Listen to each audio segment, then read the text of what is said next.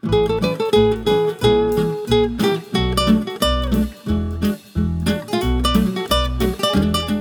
привет! Это подкаст «Не перебарщивай». Здесь мы обсуждаем популярные мнения о еде, вариации приготовления различных блюд, кулинарные традиции и пищевые привычки. Некоторые из них порой кажутся странными, а кому-то даже дикими. О том и поговорим. Этот подкаст мы делаем в студии Red Barn.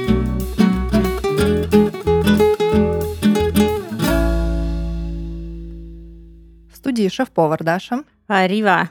фуд-журналист Даша, Добрый день. ресторатор Денис Здравствуйте. и наш гость. Сегодня у нас есть гость. Это Кирилл Каменев, бренд-шеф Grow Food, нашего спонсора. Кирилл, привет. Всем привет, очень приятно познакомиться. Ну и еще в студии я, Лиза, человек, который любит есть. Спонсор этого сезона — наши дружочки-пирожочки из Grow Food.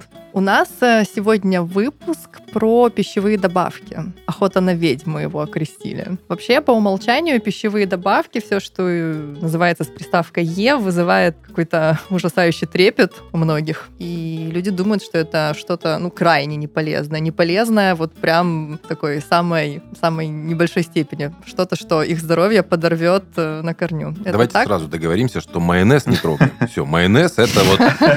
Майонез у него индульгенция. Так, майонез, дрожжи, глютен, ГМО мы тоже не трогаем. И еще про глутамат давайте лучше не будем, а то тут реально кого-то сожгут. В принципе, с вами был подкаст. Не перебарщивай. Поздравляю, вы прослушали самый короткий подкаст в истории наших подкастов. Не, ну если серьезно, мне кажется, что невозможно в современном мире жить, готовить и обходиться без Ну. добавок. Просто нереально. А ну и главное, в принципе зачем? добавки есть в любых продуктах, даже растительного происхождения с ешками, поэтому этого не избежать в принципе. Да, Не, ну можно стать вот просто таким оголтелым, прям вот человеком, который ходит в одежде из конопляного волокна. лоси- в лосинисце. Его воробейшество. Его воробейшество такое, И он которое говорит, ходить, э, стирать будет на речку с камнем и вот это вот бить все, оббивать А, Он грязь. сказал, дед моего деда, сказал, я твой дед, а еще если в составе продукта есть что-то с добавкой Е, то быть беде. С усилителем вкуса, идентичного натуральному усилителю вкуса. но вообще, к сожалению, опросы общественного мнения показывают, что в России все, в принципе, довольно грустно с уровнем научной грамотности. И согласно исследованию 2011 года, довольно старенькому, но я не думаю, что менее актуальному от этого, 47% респондентов были согласны с утверждением, что обычные растения типа картофель, помидор и так далее не содержат генов, а генетически модифицированные содержат.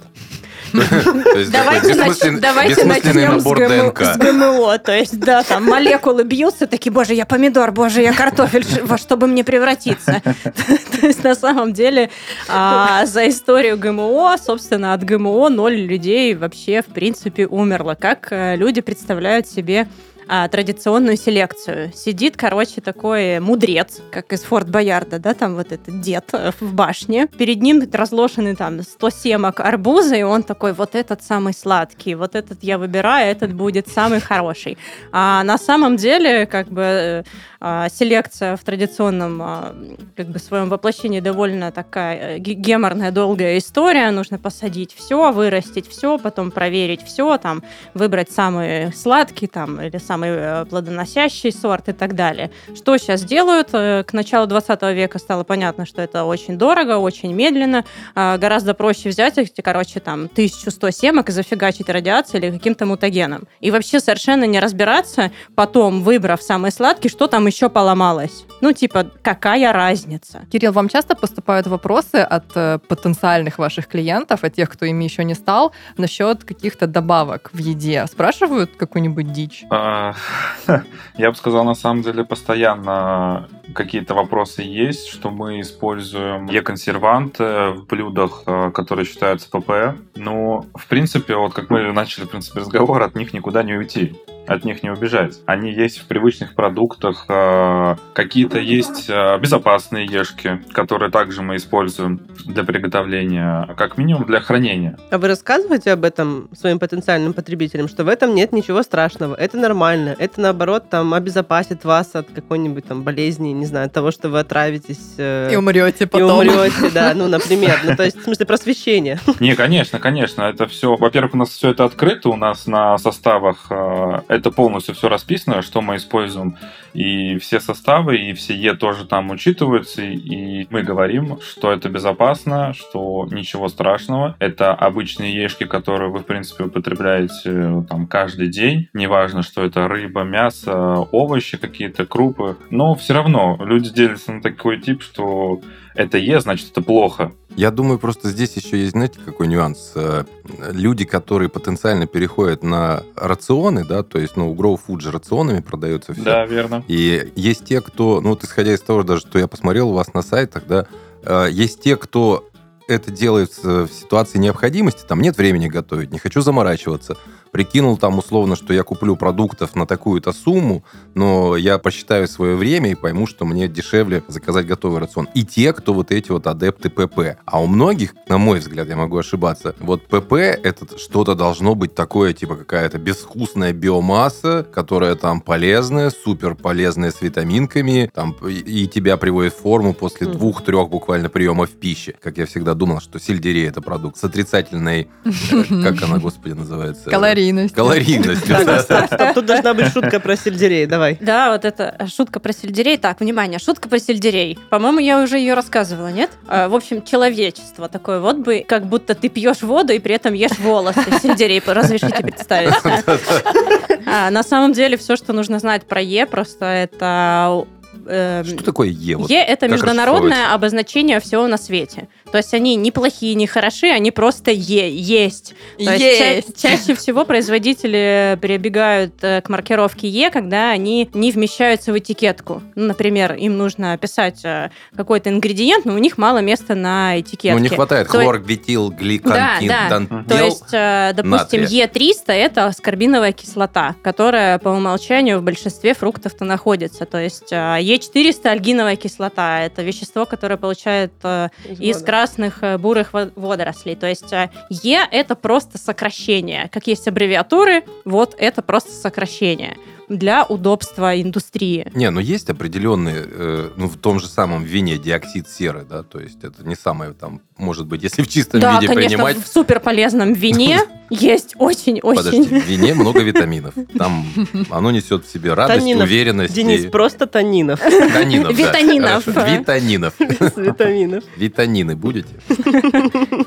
На самом деле, все, что попадает на полки магазинов, все, что попадает а, к потребителю, допустим, с доставкой того же самого Grow Food, а, а, проходят очень тщательные и качественные проверки. И те знания, короче, которые большинство по- потребителей получает через десяток а, ссылок в Гугле, вообще не соответствуют а, Это в лучшем случае реальности. через десяток, а иногда через одну просто прочел такой. Ком глистов выйдет, если. Да. Закошмарился. Сода, сода. Обычная сода решит. Да-да-да, я обожаю вообще все эти ну, поисковые истории. Да-да-да, типа сода, что за ингредиент можно и испечь, и И ты почистить понимаешь, что унитаз. это шляпа, но все равно туда тыкаешь. О боже, я, я чего-то Ну, не знала. Но иногда бывают прям очень крутые заголовки. Эти сволочи, они, знаешь, там, сын Ким Чен Ира спит с покемоном. Ежи-мутанты сожрали заключенного в Саратовской области. Продолжение читаешь дальше. Слушайте, но самая, наверное, популярная ешка это Е250, соль натрия и азотной кислоты, и это нитритная соль. Вот. Очень даже Очень штука. а, нитрит натрия, не знаю, насколько он, конечно, полезным. Нитрит натрия, да, везде используется, в принципе. Ну вот вам вот конкретный пример, да, а, такая распространенная штука. Как э, вам приходилось объяснять людям, что действительно в этом ничего нет страшного? Есть какие-то прям Кейсы. слова, да, кейсы? Ну, да не переживай, это нормально все будет. Наверное, так. От одного раза ничего не произойдет. Один раз не считается. Первый раз я попробовал ешку с друзьями за гаражами. Они сказали, что от одного раза ничего не будет, а потом я втянулся. И вот у меня нет батулизма, и я живу здоровой и Вот. полноценной жизнью. Блин, у Вот, нас, например. кстати, вот, кстати, есть один кейс. У нас есть вот знакомое мясное производство в регионе, да, и они пробовали делать колбасу, они в том числе делают такие полуфабрикаты мясные, без, собственно, соли нитрита натрия. Ее Серую, типа, Да, полезную её- колбаску. Ее, ее можно делать, используя другие ингредиенты. Если я не ошибаюсь, там какой-то порошок сельдерея или что-то такое. Опять сельдерей вошел Ну, в чат. Простите, там из корня. Уже, кстати, все части мы обсудили, и стебли, и листья сегодня были. Ну, в общем, действительно можно э, это сделать без нитрита. Ну, по закону, в смысле, по ГОСТу.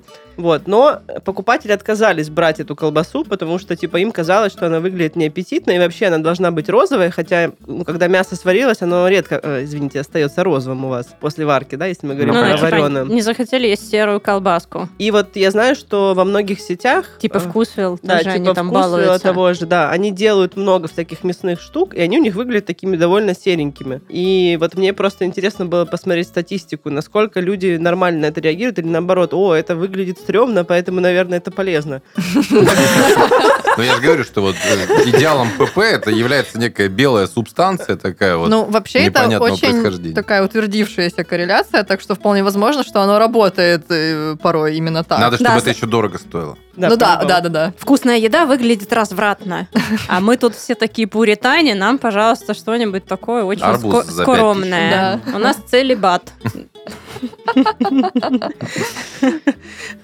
Кстати, вот икринки в банке, например, для сохранности купаются в бульоне из рассола глицерина, сорбиновой кислоты, сорбата калия, бензоата натрия и, если вам не повезет, уротропина. Ну, кроме последнего, все остальные вообще норм, и на производстве есть такой сленг, называется это juice, Мгм. поэтому икринки лучше промывать, которые из баночки, вот, а чтобы ничего не склеивалось, то есть вы не, отравитесь, если сидите прям ложкой сразу напаснете. Вот, но будет вкуснее, если вы икру промоете и посолите. Ё-моё, в никогда не думала В том об числе и потому, что сама икра может быть не очень... э, Ну, то есть, знаешь, когда она только-только выходит, рыба на нерест, у нее тоненькая-тоненькая вот эта оболочечка, которая часто Мгм, лопается. да, Но да. это самая вкусная икра. Потому что чем позже она там пути, к пути не проходит, да, то есть там уже то, что потом на самом деле на севере, на Дальнем Востоке используют для ловли рыбы. Ты просто Ну. берешь икру, варишь ее и насаживаешь на крючок. и- Но по- получается, что консерванты, они спасают жизни Вот. и очень большие деньги. Да, все верно. То есть современная пищевая индустрия, она бы вообще вся рухнула в тартарары без э, консервантов, и, Ну, либо люди, мы- и люди бы потравились все. Либо мы просто вот, вот только сейчас приготовили, только сейчас съел. Все, то есть никаких заготовок, ничего ты не можешь, консервов нету вообще никаких в этом мире. Шпротиков, килечки. Да, как же мы без них. У меня есть вопрос.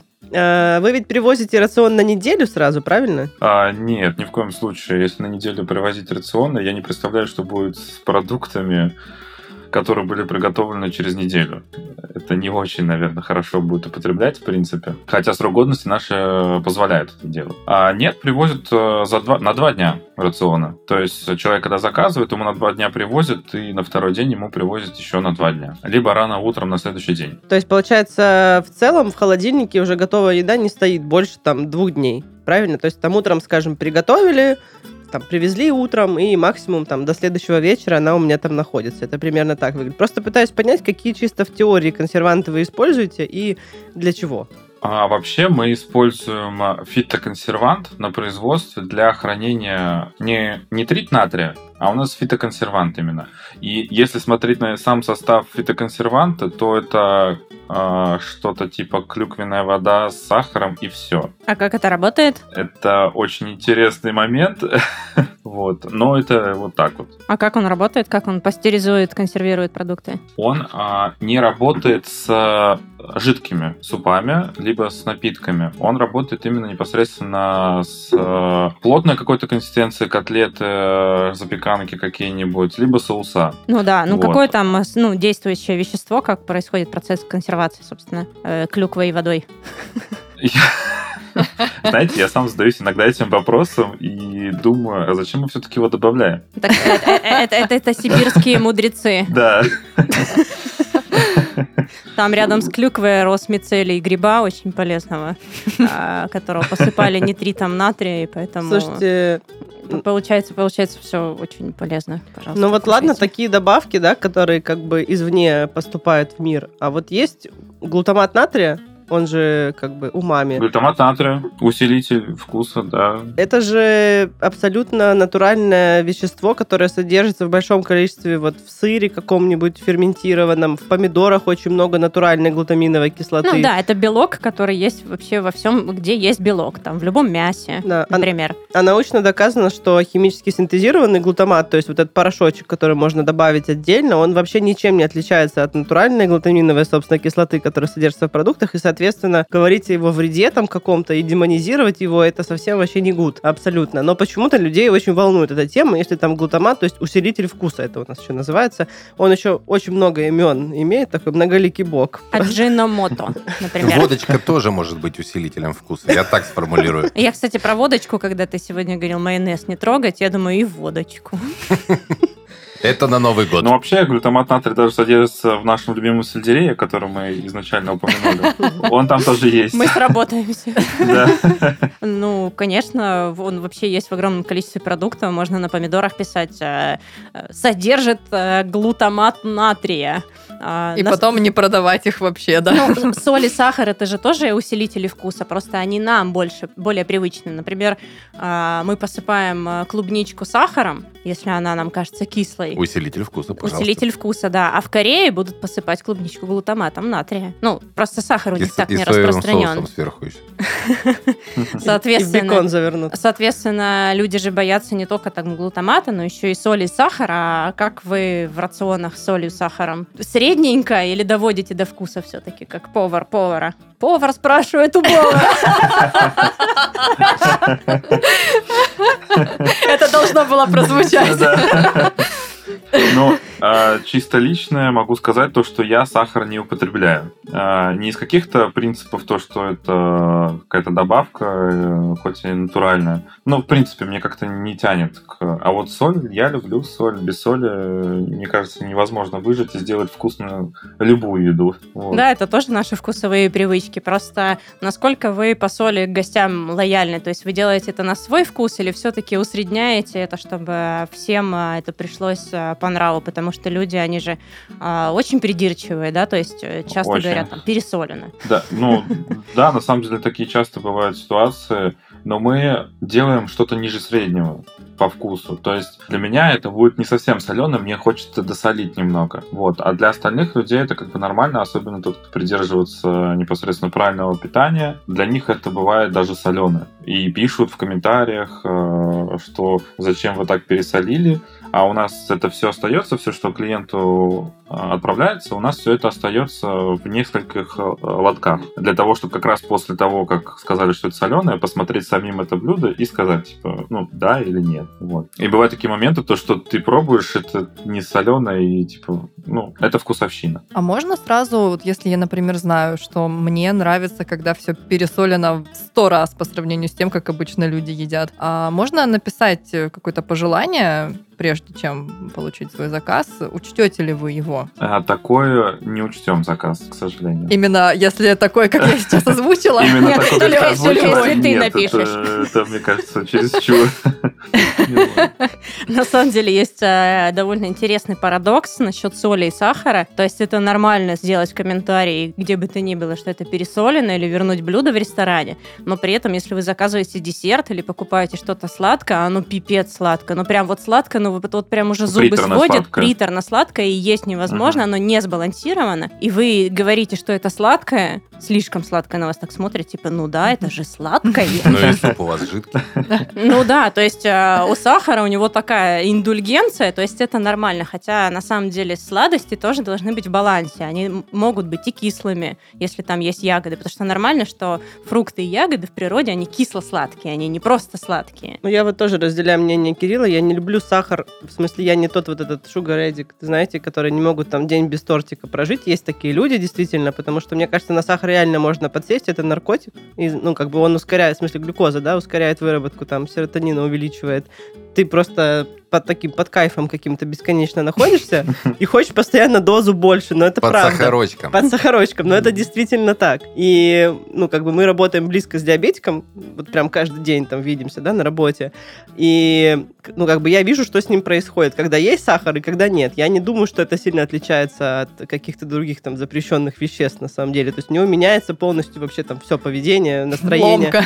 Ну да, это гормоны. Кстати, Кирилла, если э, возвращаться к диабетикам, у вас есть какие-то нормы по хлебным единицам, какие-то истории с гликемическими индексами для людей, у которых, например, диабет или какие-то прочие сопутствующие питанию истории? Ну, смотрите, для таких целей у нас есть, в принципе, приложение «Конструктор», в котором можно исключить все продукты, любые, ну, кроме соли, конечно, а, для того, чтобы они не попали к вам на стол, грубо говоря. То есть, если аллергии какие-то есть, там непереносимость того же глютена? Да, да, да. То есть э, можно исключить муку тоже пшеничную. То есть э, удаляться все блюда, которые содержат э, пшеничную муку или что-то либо подобное. Вот. Но так как у нас почти 500 блюд в меню, поэтому, как бы, в принципе, есть с чего выбрать. Прикольно. И есть среди этих 500 спартанцев какие-то более топовые позиции? А, конечно, у нас есть э, какие-то лучшие ништяки. Избранное. Что вот люди чаще всего едят? Расскажите нам. Это очень интересно. Статистика. Ну, смотрите, мы же позиционируемся как правильное питание. Вот. И что самое забавное, у нас любят десерты. Ну, потому что, наверное, они типа уже выбрали правильное питание и вот э, то есть прошли некую воронку оценку правильности. И уже можно оторваться по полной. Ну, это же правильный десерт, правильно? Ну, да. Правильно, правильно, правильно. Правильный десерт – это правильно. То есть мне вкусненько, и это правильно. Я думаю, такая логика. Так, десерты. Да, очень любят десерты.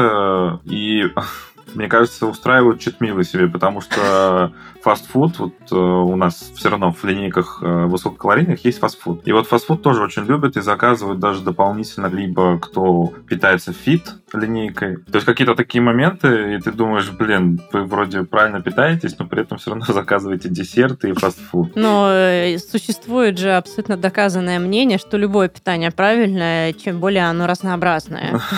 Получается, ну, не особо они а, отходят от, от этой концепции. У нас же есть завхоз в организме, это печень, она там все распределяет вообще лучше, чем а, любой, любые диетологи на самом деле. Ну, в целом, вообще люди, которые себя ограничивают э, в питании и ждут этого воскресенья, чтобы съесть сразу и Наполеон, и бургер, и пиццу, и карбонара, еще закусить обязательно сверху, потому что сегодня все можно, оно вот куда надо отложится в мышцы пресса обязательно на следующий день, а куда не надо никогда не отложится. И поджелудочная такая, я ухожу. Да, да, да.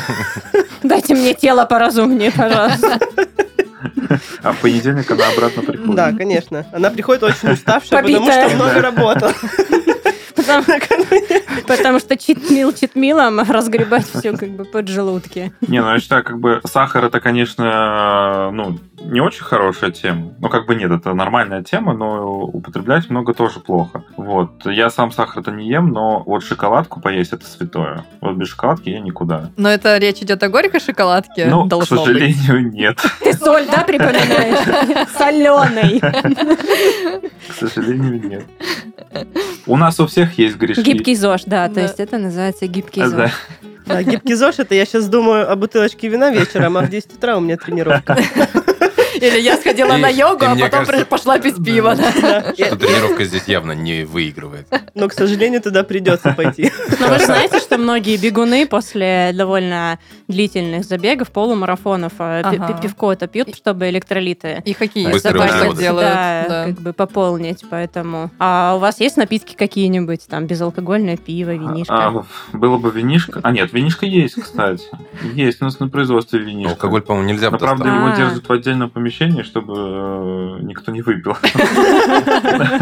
Но вообще мы используем вино. Вот с недавнего времени э, мы начали делать соуса на вине, то есть какие-то блюда э, с вином. А, и это очень сильно, на самом деле, влияет на вкусы. Ну, вот. Но в принципе, когда идет термообработка алкогольной продукции, весь алкоголь улетучивается в любом случае. Вкус остается, а алкоголь улетучивается. У меня еще тут э, очень актуальный вопрос созрел. Вот я человек, который 10 лет живет без микроволновки и прекрасно себя чувствует в этой жизни совершенно. И вот когда я понимаю, что мой уровень занятости достигает критического вообще уже размаха, я не успеваю готовить и не хочу тратить деньги на еду там в кафе и время, вот могу ли я заказать какой-то, ну, рацион, например, готовый, да, вот э, учитывая, что мне его негде, по сути, подогреть, ну, только там в духовке, не знаю, на сковородке, там как-нибудь так. На сковородке подогреешь, что ты начинаешь.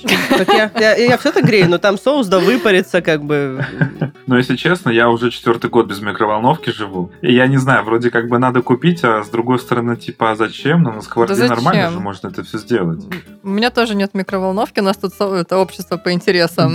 Микроволновкам нет. Я пользуюсь микроволновкой и топлю в ней. Самый простой сыр. Я помню, да. И Денис в это время открывает микроволновку и головку Ну да, кстати, некоторые моменты вот нельзя сделать э, без микроволновки, к сожалению. Например, тот же растопленный сыр. Кто и когда впервые стал использовать пищевые добавки? Известно ли вам это и сохранила ли эту информацию история? Ну, в принципе, э, пищевые добавки еще насчитывают тысячи лет назад. С давних времен вообще использовались э, и для улучшения вкуса, и цвета. Например, кармин. Это, ну, если в нынешней добавке, это Е120. Это, получается, краситель. Его же раньше из жуков делали, по-моему. Возможно.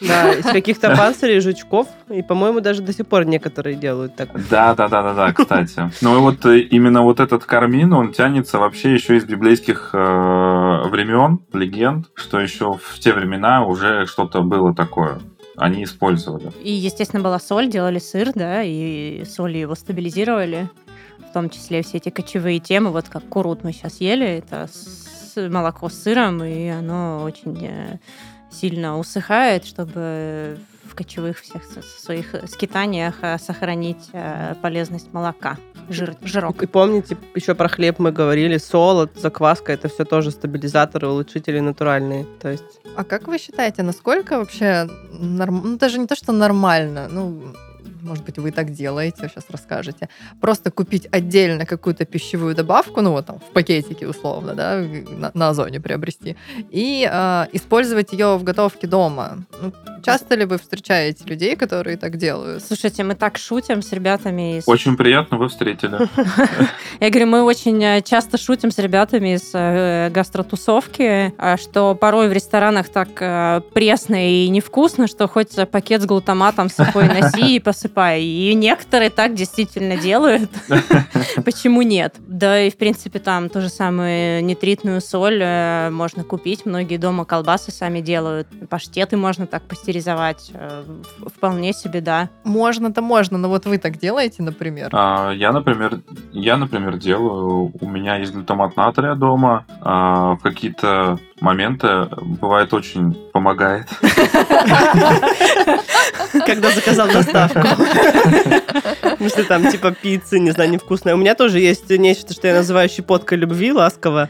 Это глутамат с сухим куриным бульоном смешанный. В принципе, ну, это все, глутамат. Вот, то есть это, ну, азиатская приправа, которую мы в работе используем, и иногда домой себе ну, покупаем. Все, эти бульонные кубы. Ну, это как куриный кнор. Да, да, да, да, как бульонные кубики, это все, вот, мне ну кажется, у каждого есть. Самое большое зло в мире это бульонный кубик. Блин, да, то есть не Гитлер. А мне кажется, что у него даже усики такие у этого кубика. Слушай, подожди, вот если ты готовишь соус на пасту, и, ну или там просто маринару, да, соус для, ну, основу базовую томатную, и у тебя нет бульона, вдруг так у тебя случилось, что нет замороженного бульона. У меня-то он всегда есть практически. Но, типа, вот его нет. Ты просто берешь этот куб или щепотку любви из банки, э, и как бы фигачишь ее кипятком, льешь соус, и у тебя получается классный, насыщенный соус, как будто там есть бульон. Я не говорю про то, что ты суп на нем должен сварить, но добавить его в качестве как бы приправы, какое-то там дополнение, в этом вообще нет никакого греха. Нет, я не про то, что это неправильно. Да, как раз-таки в Китае очень сильно используют его как раз. Ну, вообще, в принципе, очень сильно усилители. Может угу. быть, именно, вот знаешь, э, в каких-то... Ну, вот как в дошираке вот этот пакетик есть со злом.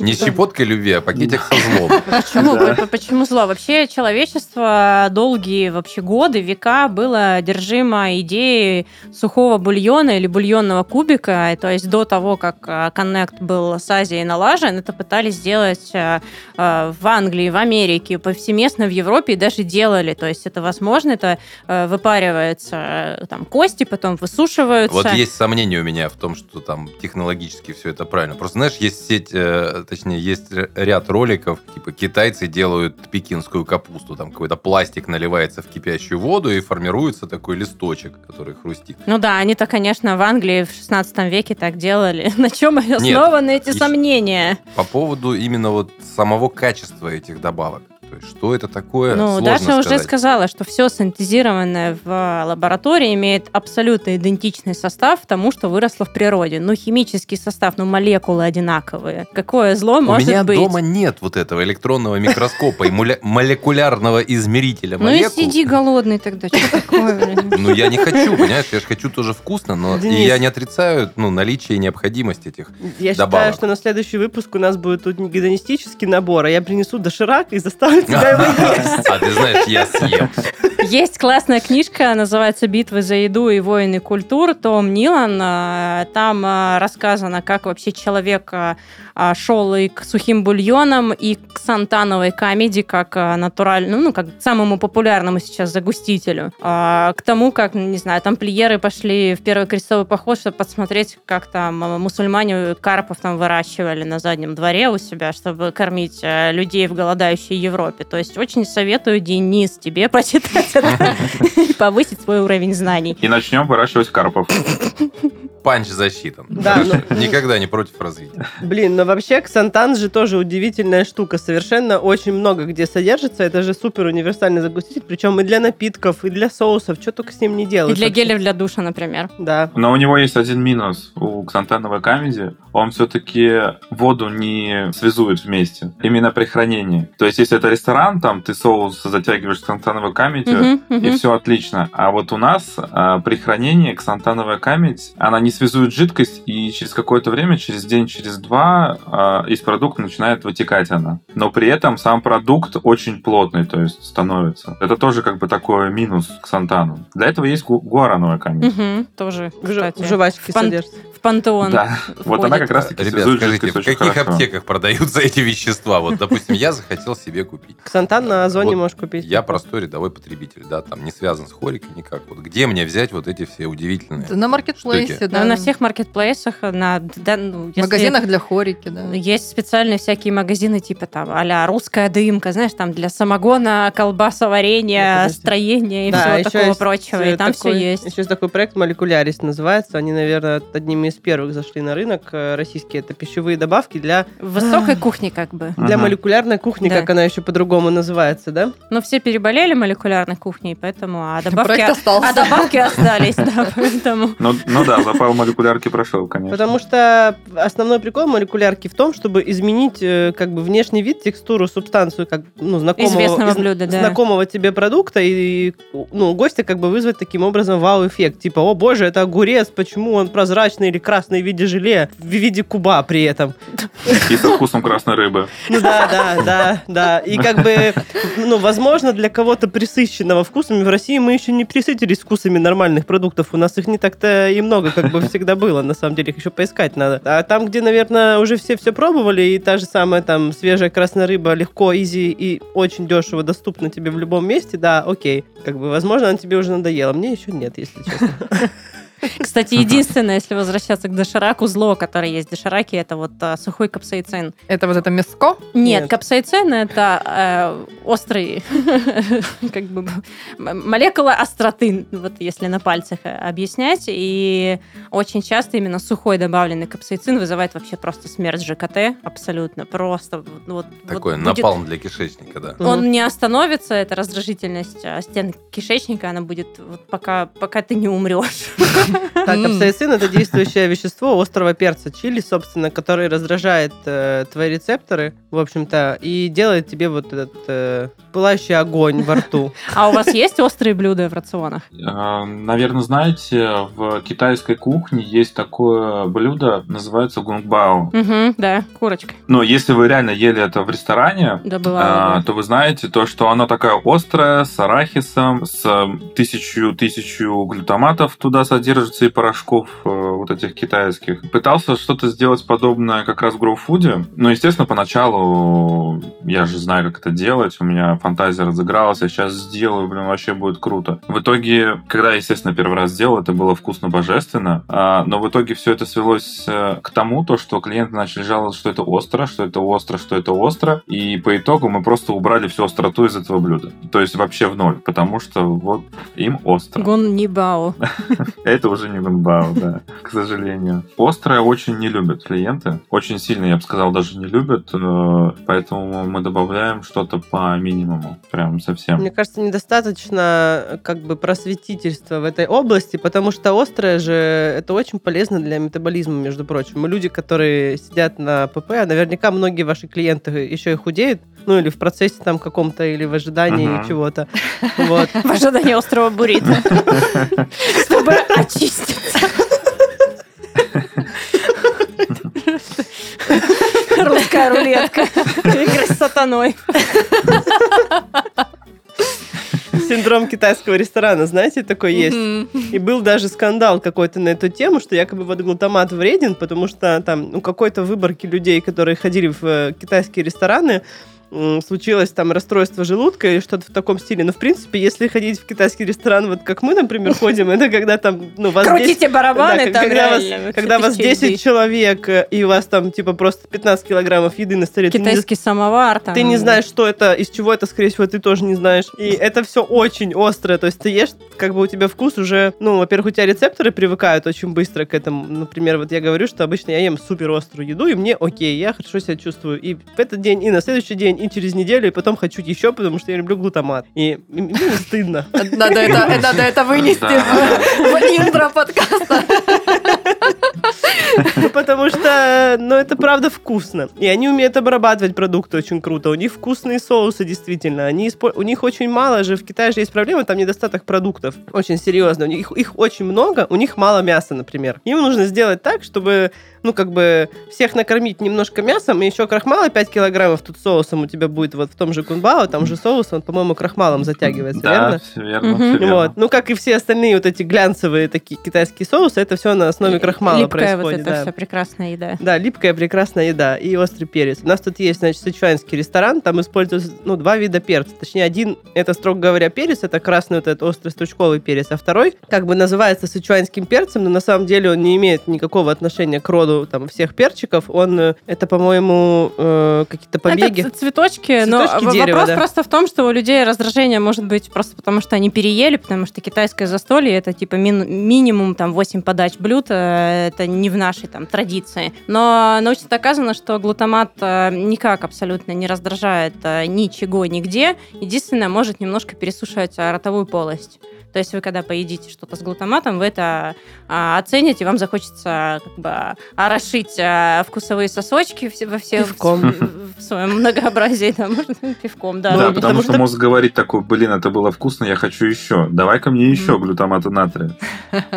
Да, только не говори, из чего это Вот сделано. мне кажется, что каждый, кто был в китайском ресторане, удивлялся своей способности поглощать огромное количество еды, хотя раньше ты таким как бы не грешил. Ты такой сидишь в пространстве, у тебя жизнь переменилась, у тебя глутаматопровод открылся. А если ты таким грешил и поглощал огромное количество еды вообще всю жизнь, то в китайском ресторане ты просто вообще не понимаешь, как это может употребить Да, человек.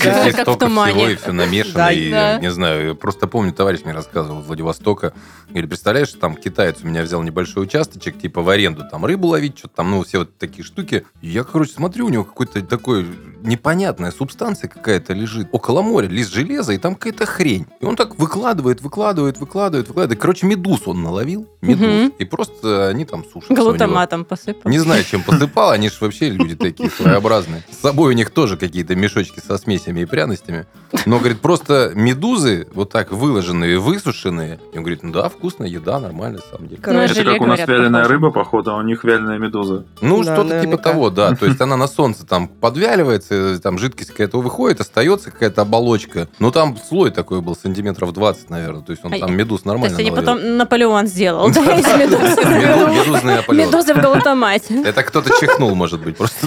Блин, кстати, тут, э, значит, минутка этих занудных фактов в очередной раз с вами выходит в эфир. Дашка, успокойся, нормально.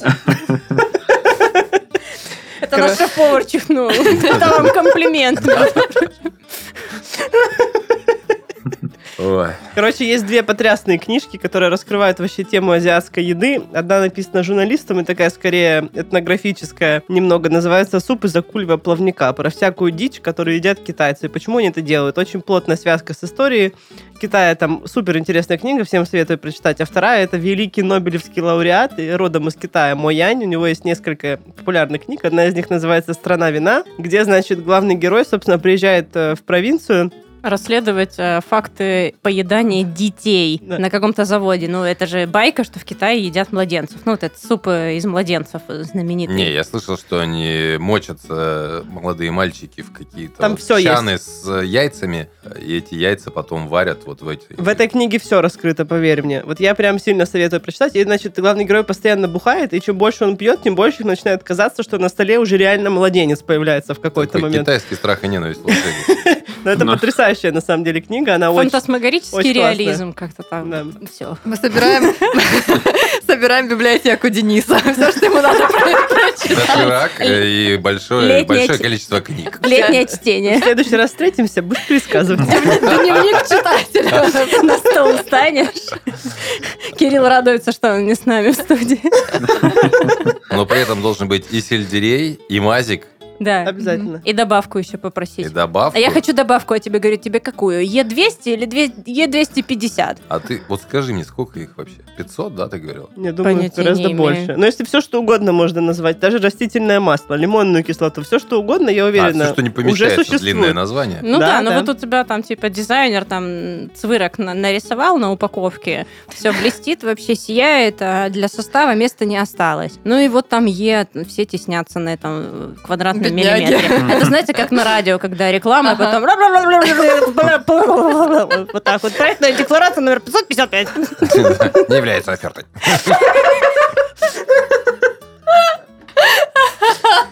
Так, девочки, соберите, хватит ржать. Скажите все-таки самое главное. Зависят ли вот эти все виды добавок, которые ну, пришли в нашу жизнь, вот связаны они, например, со старинными рецептами, которые вот были там в древности, например. В какой древности? Ну, в какой-нибудь квасной там древности. Ну а что, квасные дрожжи это не усилитель? Вот. Ага, та-да-да-да. Все, Так, что, так, так. все, что высушено, дегидрировано, каким-то образом уменьшено до маленьковости, До микрончества. Да-да-да, задекларируйте свою маленьковость. Вот, это вот вполне себе э, добавки. А что, а специи это не, не усилители вкуса? Какая-нибудь Ну шамбала? Даша наезжает. Шалфей. Шалфей по факту, по факту. Или томатная паста, или тертый сыр. Это же все тоже, условно говоря, усилители вкуса. Ну вот надо все-таки было с терминологией определиться. Усилители вкуса или добавки? Хотя, Но ну, просто мы сейчас уси- живем в 21 веке, все это Всё, я стало понял. технологичным. Миф, миф о том, что усилитель вкуса это нечто химическое,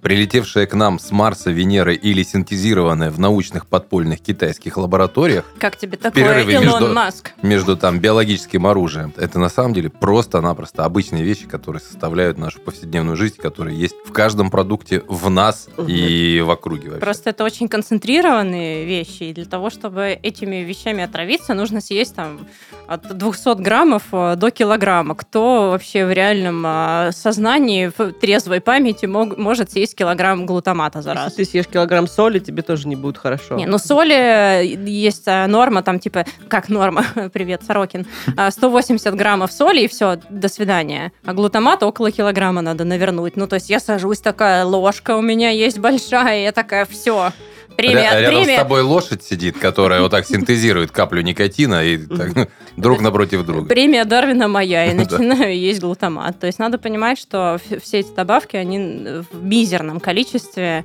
находятся в продуктах для того, чтобы никто, наоборот, не отравился. То есть ими отравиться невозможно, они, наоборот, э, созданы для того, чтобы никто не отравился. И ну и чтобы вам было приятно. Ну да, чтобы продлить жизнь любым продуктом. Но при этом есть ряд таких добавок, которые, например, в Европе и в Америке запрещены, а у нас есть Также и в России запрещены некоторые добавки. Ну, а с другой стороны, они позволяют действительно, как Кирилл сказал, сохранять продукты. То есть человечество страдает от того, что мы выбрасываем дофига. Почему бы нам не сохранить какие-то продукты и не быть вообще душнилами?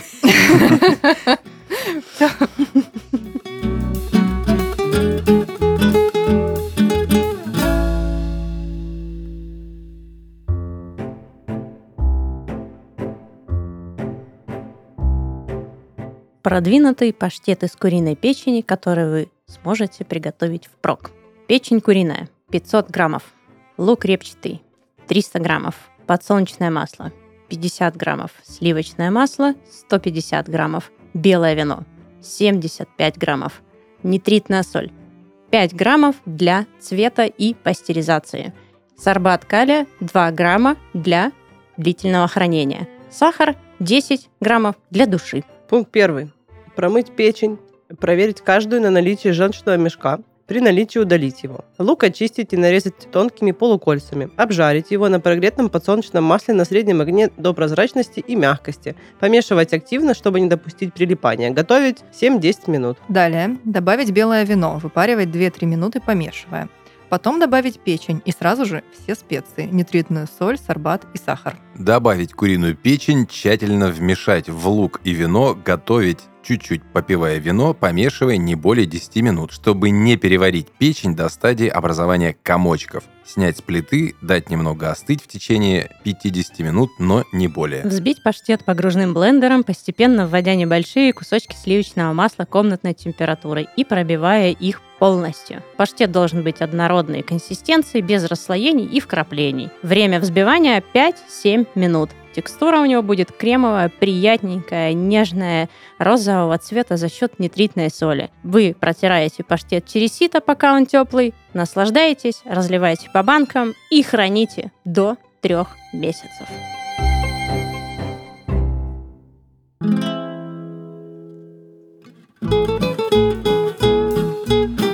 Это был подкаст «Не перебарщивай». С нами были шеф-повар Даша, До свидания. фуд-журналист Даша, Всех благ.